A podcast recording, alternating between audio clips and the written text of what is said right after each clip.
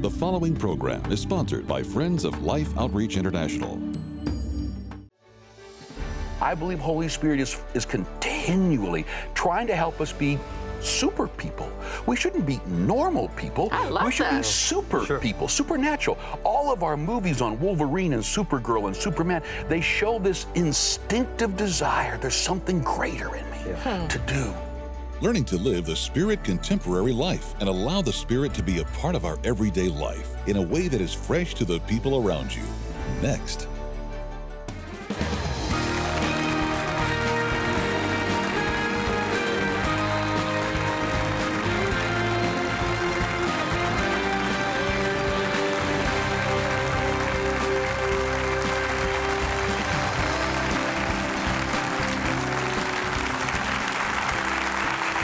Welcome to Life Today. I'm Randy Robison. So glad you're with us. Sheila Walsh is with me, and I have a question for you. Do you experience miracles? Should you experience miracles? Is it really something we should expect? That's something we're going to talk about, and we have a wonderful guest to do it. Sheila, I believe you know our guest. Well, I had the privilege when I was up in Canada um, of being on this um, amazing pastor show. I was so impressed with everything he had to share that the minute I came back, I said to, to your mom and dad, we have got to get this guy on the show. So I would ask our audience, would you please make very welcome Leon Fontaine? So great to have you here. You being here. You have a, a book that sort of, I think, sums up your philosophy called The Spirit Contemporary Life. Um, what in the heck is a spirit contemporary life? I'm not sure what that means. You know, in uh, I was raised in a wonderful pastor's home, so I, I can't. You know, most psychologists and psychiatrists, you get to blame your mom for everything. Yes, of course. So I can't do that because both of them are amazing pastors and leaders. More on the Pentecostal experience, and I know we have a lot of denominations today, and so I was raised in a great home. And but then when when I came, Sal and I to pastor our own church, people would often ask us, "Are you, is you, are you guys seeker sensitive?" Because I love what Bill Hybels has done to the kingdom of God. It's made every denomination think about how do we attract seekers. And so, so I love him for that. But then they'd ask me, so are you seeker sensitive? And I'd say, well, yes. Loaded question. Oh, so then you're not spirit filled. And I go, oh, no, I am too. And they go, you can't be both. and I go, I am. And so I, I've, I found it hard because a lot of the expression in many churches in the Pentecostal to charismatic camp would be to the place where I consider it uh, a little bit much, and it turns off my family, my friends, uh, etc. But I wanted to see miracles, and I, in a way that I didn't have to compromise, but I also didn't have to add a Hollywood production. Mm-hmm. And that was my journey of the church at Springs Church, was that we didn't have any great churches in Canada. But by that I mean large, just evangelizing and winning people 22 years ago when we started. And so Sally and I, 22 years ago, we really had thought this through when we were working with my dad, who was a wonderful pastor, and my mom. But we began to think about how could we be spiritually alive, but contemporary and cool and culturally relevant. That was the journey, and the church just exploded. But it's interesting when you go back a little bit. Um, I remember you talking about the dissonance between, you know, you're brought up with pastors in a more Pentecostal tradition. Then you have a job as a paramedic, Yeah. and it's like they become two separate worlds, and Yes. that world doesn't touch this world. What began to happen in you during that time? Well, you know, we would have these services that we still do today, where we would um, we'd play beautiful music, and the choir would worship, and, and and we would all just take a moment to pray for people who were hurting, maybe lost loved ones, maybe sick in body, or and so in this time of just creating a beautiful uh, worship service, we would pray for miracles, and we would see God do miracles. Uh, so when I first became a paramedic, my dad's church was so small he couldn't afford to hire me as his youth pastor, so I became a paramedic. But I remember one time, one of my worst, one of my first really bad calls at three in the morning.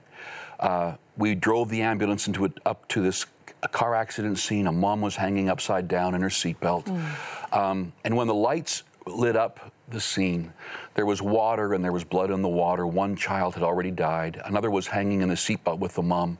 To give you an understanding of how much this just traumatized me. And as I stepped out and I began to walk down into the ditch, I was that day on it was my job to cut a hole in that car, get in there and maximize survivors and get in air, airways, et cetera. And you know how you can go through something in your mind for you know, an entire lifetime can flash through your mind in seconds. And this is what came to my mind. I said, Father, I'm a little preacher's boy. And I've learned to pray with people in a church, with ushers and greeters, controlling the atmosphere. And beautiful, he touched me playing. And, and we'd still do that. We love that. But here I am, and the only sound I've got is the groans of that mom mm.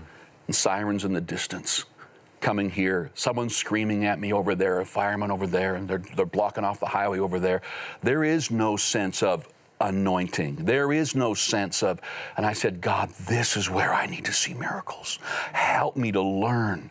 And that began a journey as seven years as a paramedic and then at pastoring at the same time with my dad of learning to pray with people in a way that didn't require me to make uh, prophetic statements that might not come true or to in a way force it on people. I learned the difference between the power of god and force which too many people try to use.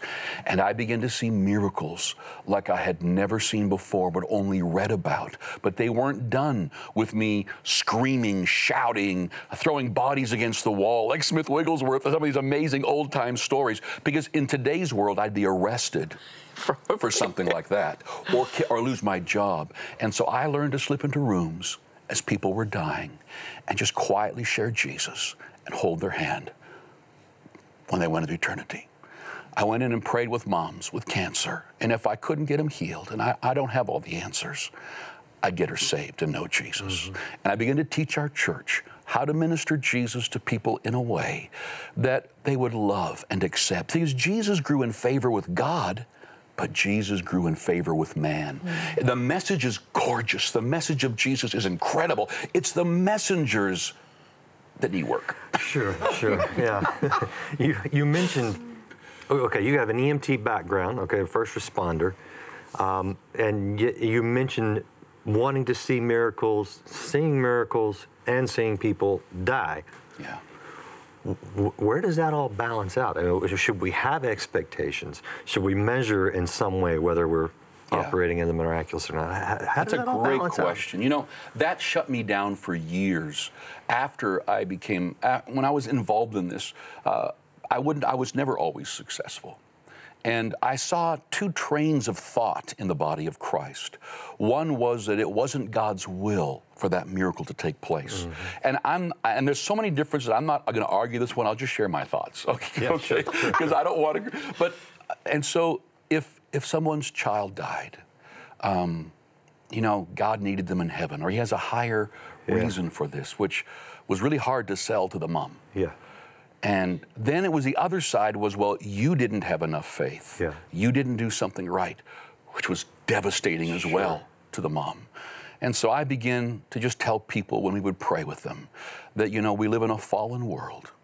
And even though things are God's will, for example, it is God's will that nobody perish, that none go into eternity without Christ. Right. His will is not happening. People are still going to hell mm-hmm. even though it's His will mm-hmm. that they go to heaven. And so I would just say, you know what? It's God's will to heal, to do miracles, to bring healing to your life. And I don't understand all the reasons why they don't in this fallen world and this fallen body and a mind that I'm working to renew and a heart that I'm working to establish in grace and, and all the things that we're, we're doing in a sense of. And so I just say, heaven is beautiful. In fact, when I go into uh, rooms as a pastor where someone is dying of a disease like fourth stage cancer, we've trained our pastors to always do this. You will always firstly talk about dying. And it shocks them because I'll step into the room and just say, hey, before we pray with you and believe God for miracles, and, and I think it's going to be exciting to see this journey and believe with you for, for God to heal and touch you, let's talk about death. And you can just see the people just like, what? Where are you going? And then I'll, I'll remove the horror of death. Mm. No one enjoys losing someone because you don't get to hug them again. You don't get to talk to them. But no one really dies. They just move into a place called heaven. And when they pass away in that room, their eyes open to the visions of heaven, their, their ears open to the sounds of heaven. I mean, it's got to be gorgeous and amazing. So they're just waiting for us, and we will spend eternity with them. And so I'll talk about dying, and I'll talk about if there's things you want to say to your kids and your spouse in this process, whereas many people who want miracles would shy away from ever talking about something as terminal as leaving the planet. And kids who've lost a mom or a dad feel ripped off because I, I wanted to speak to them, I wanted to talk with them. Or they will tell me, Leon, I just wanted to say something to my kids. And so we literally, at the very beginning, just say, get your affairs in order. Mm-hmm. Talk to your kids in a way that, you know, we all know we're all going to die. It's one for one. Mm-hmm. It's not always comfortable. It's never comfortable. And so we would always tell people that, yeah, there's a battle there's a fight that's going on, and we're going to be with you on this. And even if I lose somebody, I usually win the whole family mm. wow. because of that approach. Mm-hmm. I want to ask for somebody watching, Leon, who thinks this spirit contemporary life, you know, I've maybe been a believer for 30 years. What would this look like for me? How do I even begin to open up my life to live yeah. this way? Well, you know, for every mile of truth, there's two miles of ditch. So the Christians are famous for getting in the ditch on the side of being so cool and so incognito and so secret service that we blend. Yeah. And then we got people on the other side that are so weird, so wild, so condescending, so arrogant, so sure. I'm right. They won't even listen to someone else's. Re- so there's no respect, there's no honor. Yeah. To me, spirit contemporary, it finds this middle place that says, I want to be filled with the Spirit and the presence of God. But Paul said in 1 Corinthians 9, when he was with Jews, he knew how to speak and communicate Jewishly when he was with Greeks, when he was with those without the law or with the law. He would know how to communicate. And so what we found was that wherever you are, if you're a business, say you're a board member, a CFO of a large company, and you are looking at the strategies for next year. So they roll them out and you're in the meeting. It's a huge meeting. Your whole career is tied to this. There's millions of dollars on the line for the future. And as you're sitting there, you sense in your spirit, you know, just down in there, this is not going to work. And that will be Holy Spirit nudging you, guiding you, because you can do something about it. So they say I'm the CFO. So then as they turn to me, Leon, you're the CFO of this company. What do you think about the strategy and what the team has rolled out here? And I, I can't go, well, the Lord just spoke to me as I was sitting here, because in Canada, they'll lock you up. I mean, you know, and if you hear voices or you hear from God, you that is a career limiting move. okay? So how do you represent? Because I do want to bring my expertise and what God God adds, I teach our people this look at them and say, you know, my hat's off to the strategy team, but I just get a gut feeling that we're missing something. And I don't think that's going to work. Now, people right away say, compromise, you should be quoting Jesus, speaking in Elizabethan English, thus saith the Lord. But what I found was if you could honor people, respect people, speak their language, understand their issues, and, their, and, and they'll never forget my gut if it fails. Mm-hmm. And as I help that company succeed, and grow. It will be the actions of me being a blessing in their world that opens them up yeah. to me more yeah. than some, uh, you know, spiritual thing yeah. that I'm able to. Yeah, but even doing that though, even doing that is risky. Yeah. But one thing true. you say in your book is that it's always worth the risk yeah. to reach out. Yes. And so one of the sh- things that we were talking about in the green room was an example that happened a lot was I would just be signing, like I signed a, a truck bill one time for a truck driver and tough looking guy. And while I'm signing it, I get this nudge from the Holy Spirit that he's going to commit suicide. It just oh. suicide oh. rose up on the inside of me. So now I got a choice. I mean, in the in, in one of the denominations that I used to hang out with, I mean, it was, "Thus saith the Lord unto thee, Thou shalt not mm. take thine own life." But right. but he's going to look at me like I'm a freak. Sure. And so what do I say? How do I do I say, you know, the Lord just spoke to me? well, it might fly between Christians, but this guy, he, I mean, he, he was a biker, he was tattooed, he was a mean, angry man. So I looked him in the face and confidently, but just cautiously, handed him his ladle back and I said, man, don't do it. What the beep, beep, beep you talking about? I said, don't take your life. And then he just looked stunned. Sure. And he looked around and he says, how did you know that? And I said, Is it true? Man, I was going to off myself right after this call. And, I, and, and, so I, I just said, Well, if you're going to do that, you got time for lunch.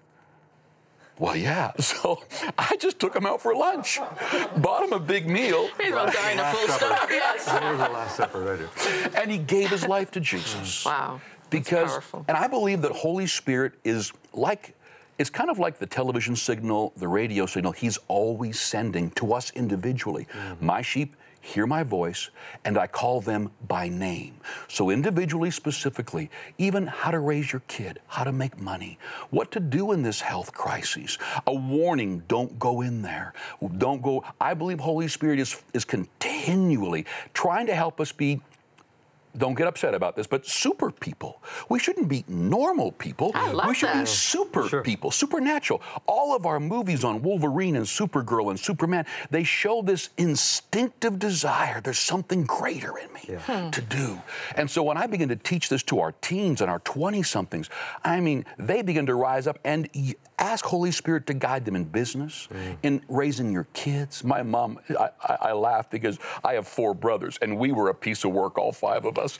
And if one of my brothers would bring pornography or drugs into the house, we'd be at the table eating. Also, my mom would go like this.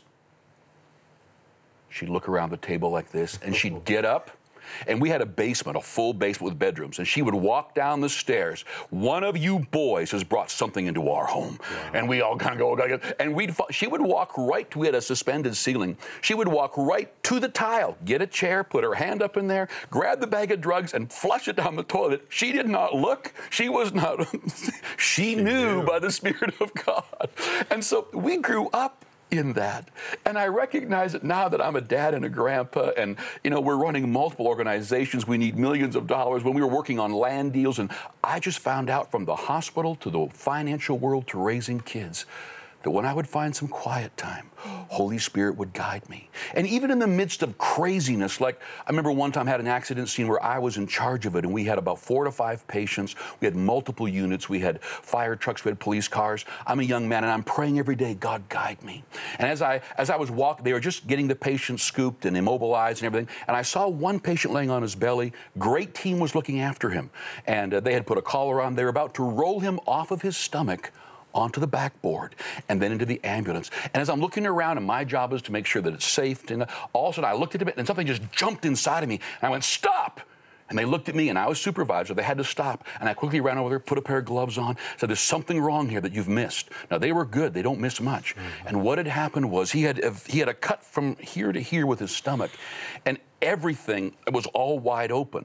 And he was laying there, and in the cold, he hadn't bled yet because they would scan for blood. And if they would have rolled him, everything would have been it would have been horrible. Mm. And so I quickly put my hands under there and I found it and we rolled him as a unit with my hands being his stomach wall. Mm. And they looked at me and they all realized it was one of those I've never seen that ever mm. happen like that. But that was simply a nudging. It was it was a sense of warning from Holy mm. Spirit.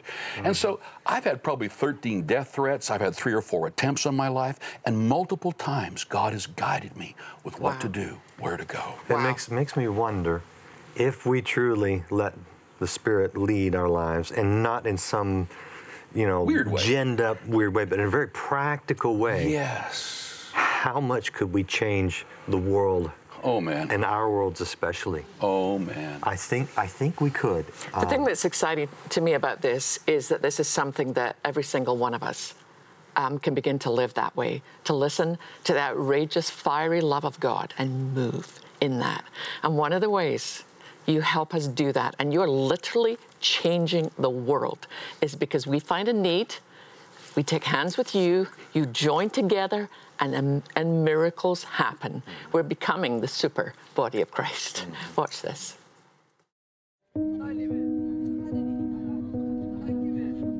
Angola has been called the deadliest country for kids. Child mortality rates are among the highest in the world, according to United Nations, with malnutrition as the underlying cause in most of those deaths. The mothers our mission teams visited may know nothing about statistics, but they do know the pain of seeing their children suffer and die because of a lack of food. You're a good mom. It's not your fault. It's not your fault. I don't know if you can see, this little one is struggling to take every single breath that she takes. You know, this Psalm 56 talks about the fact that God collects every tear in his bottle. I want this mom to know that God has collected all her tears. But I'm afraid when it gets to that stage, it's prayer that helps more than anything else. Because that little kid is in real trouble. her and heal restore her little body that has been taken by the ravages of malnutrition, Jesus. Give her. You know what we try and do, Sheila, is we try and make sure they don't get you. And that's why mission feeding is so important. Because it's mission feeding that prevents this from happening. And when you see things like this, absolutely breaks your heart. And the only thing that it spurs us on to do is to make sure they don't get you. You know, without the partnership with Life Outreach International, I think many, many hundreds of thousands, even millions of children would have lost their lives.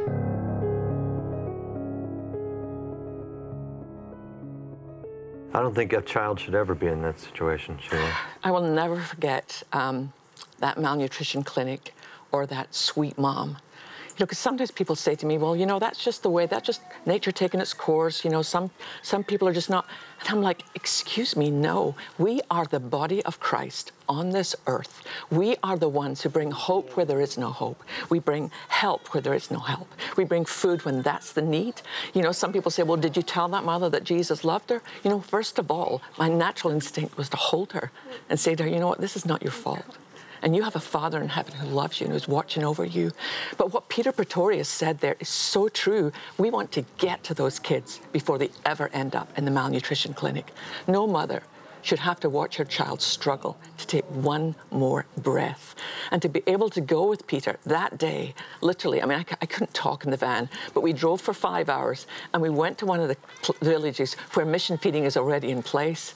And it was literally go- like going from hell to heaven. It literally was like seeing darkness and hopelessness to seeing a place where children were running around, where they had a meal. And it's all possible. And it's so easy. Do you know that literally $30 will feed three children for three months? I mean, that's ridiculous. $50 will feed five children for three months, 110 children. And we have some amazing friends you're probably watching. And they said to us, listen, we're going to give you a matching gift $400,000 on the table. So for everything you give, it'll be doubled. And we can even, with a school, we can feed a whole school full of children for three months for $1,400, and that will be doubled. So two schools. Yep. And I watch the kids don't go to school if they don't get food. But if we can say to them, hey, come on to school, we'll give you a good mm-hmm. meal. And then they get an education and they can grow up to be men and women of destiny. Yeah. You know, Sheila, you, you wondered whether you should tell that mother that, that God loved her. You did. You showed her that God loves her. And that's what we're asking you to do. You can't travel over there or send them an email or anything, but you can show those people that God loves them. When you partner with us, give them life, give them food, give them a chance, give their children a chance. You know, Sheila, um, that that baby didn't make it. No. You know, it was interesting. Peter prayed for that little one, and we watched, they wrapped her up in foil because that was all they had, but they couldn't get her body temperature up. And yeah, that little one didn't make it. But there are others. But, There- but there's there are so others. many others. That clinic was full of mm-hmm. children. And I just think that this is the most amazing God gift. When you think that so many of us spend half our life thinking, you know, what we're going to eat at our next meal and overeating, we can make a difference. We can get our lives back in balance and we can reach out a hand in Jesus' name and change the world. Go to the phone, go online, reach out with love, and let's give those children a chance. Let's show them the love of Christ in word and deed. Go to the phones, go online right now. Thank you. In remote and impoverished villages of Africa, children are suffering, desperately in need of life saving food, facing death by starvation. Life's Mission Feeding Program is there, ready now to feed and care for children in crisis areas of Angola, Mozambique, and Sudan. With all of our previous reserves gone and Angola facing a record food shortage due to crop failure, we need to immediately replenish our funding and supplies for our feeding programs. As an answered prayer, a group of Life's friends have set a $400,000 matching gift challenge for mission feeding. This means your gift today can have a double impact. $30 for three children will be double to help feed six children. $50 to help feed five children will be double to save 10 children. And $100 for 10 children will be double to help feed 20 children. And don't forget, your $1,400 gift to sponsor a school will now be double to feed children in two schools. With your gift of any amount, we'll send you Without Rival by author Lisa Bevere. With your double impact gift of $100 or more, please request the complete illustrated children's Bible. Finally, please consider a gift of $1,000, which will now be double to help feed 200 children, and you may request our beautiful Majesty bronze sculpture. Please call, write, or make your gift online today.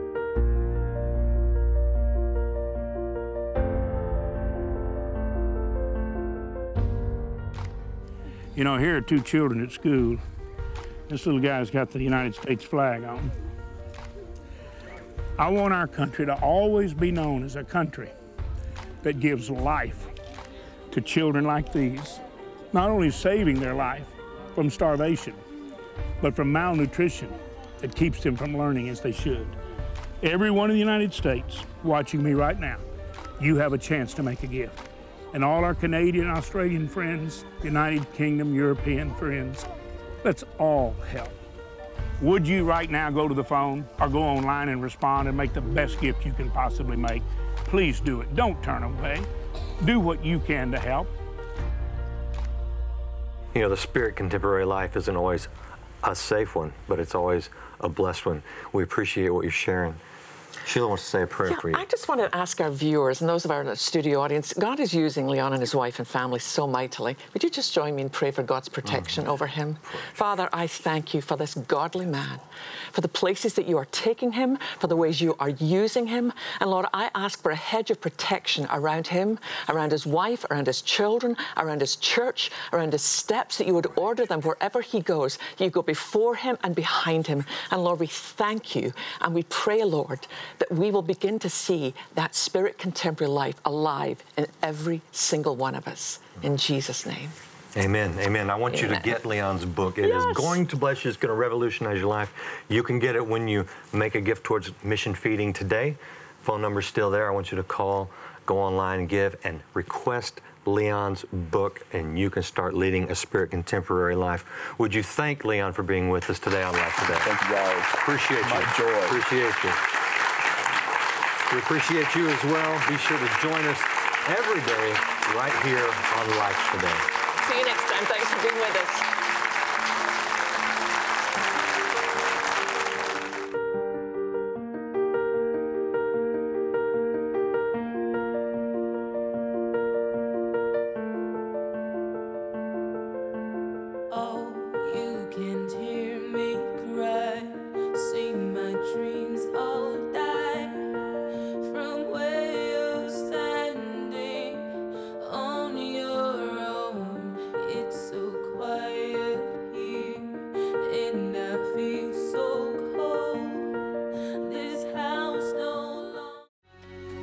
Tomorrow, Sheila Walsh shares from her heart a recent painful struggle and how she learned to let God take the burden of unforgiveness.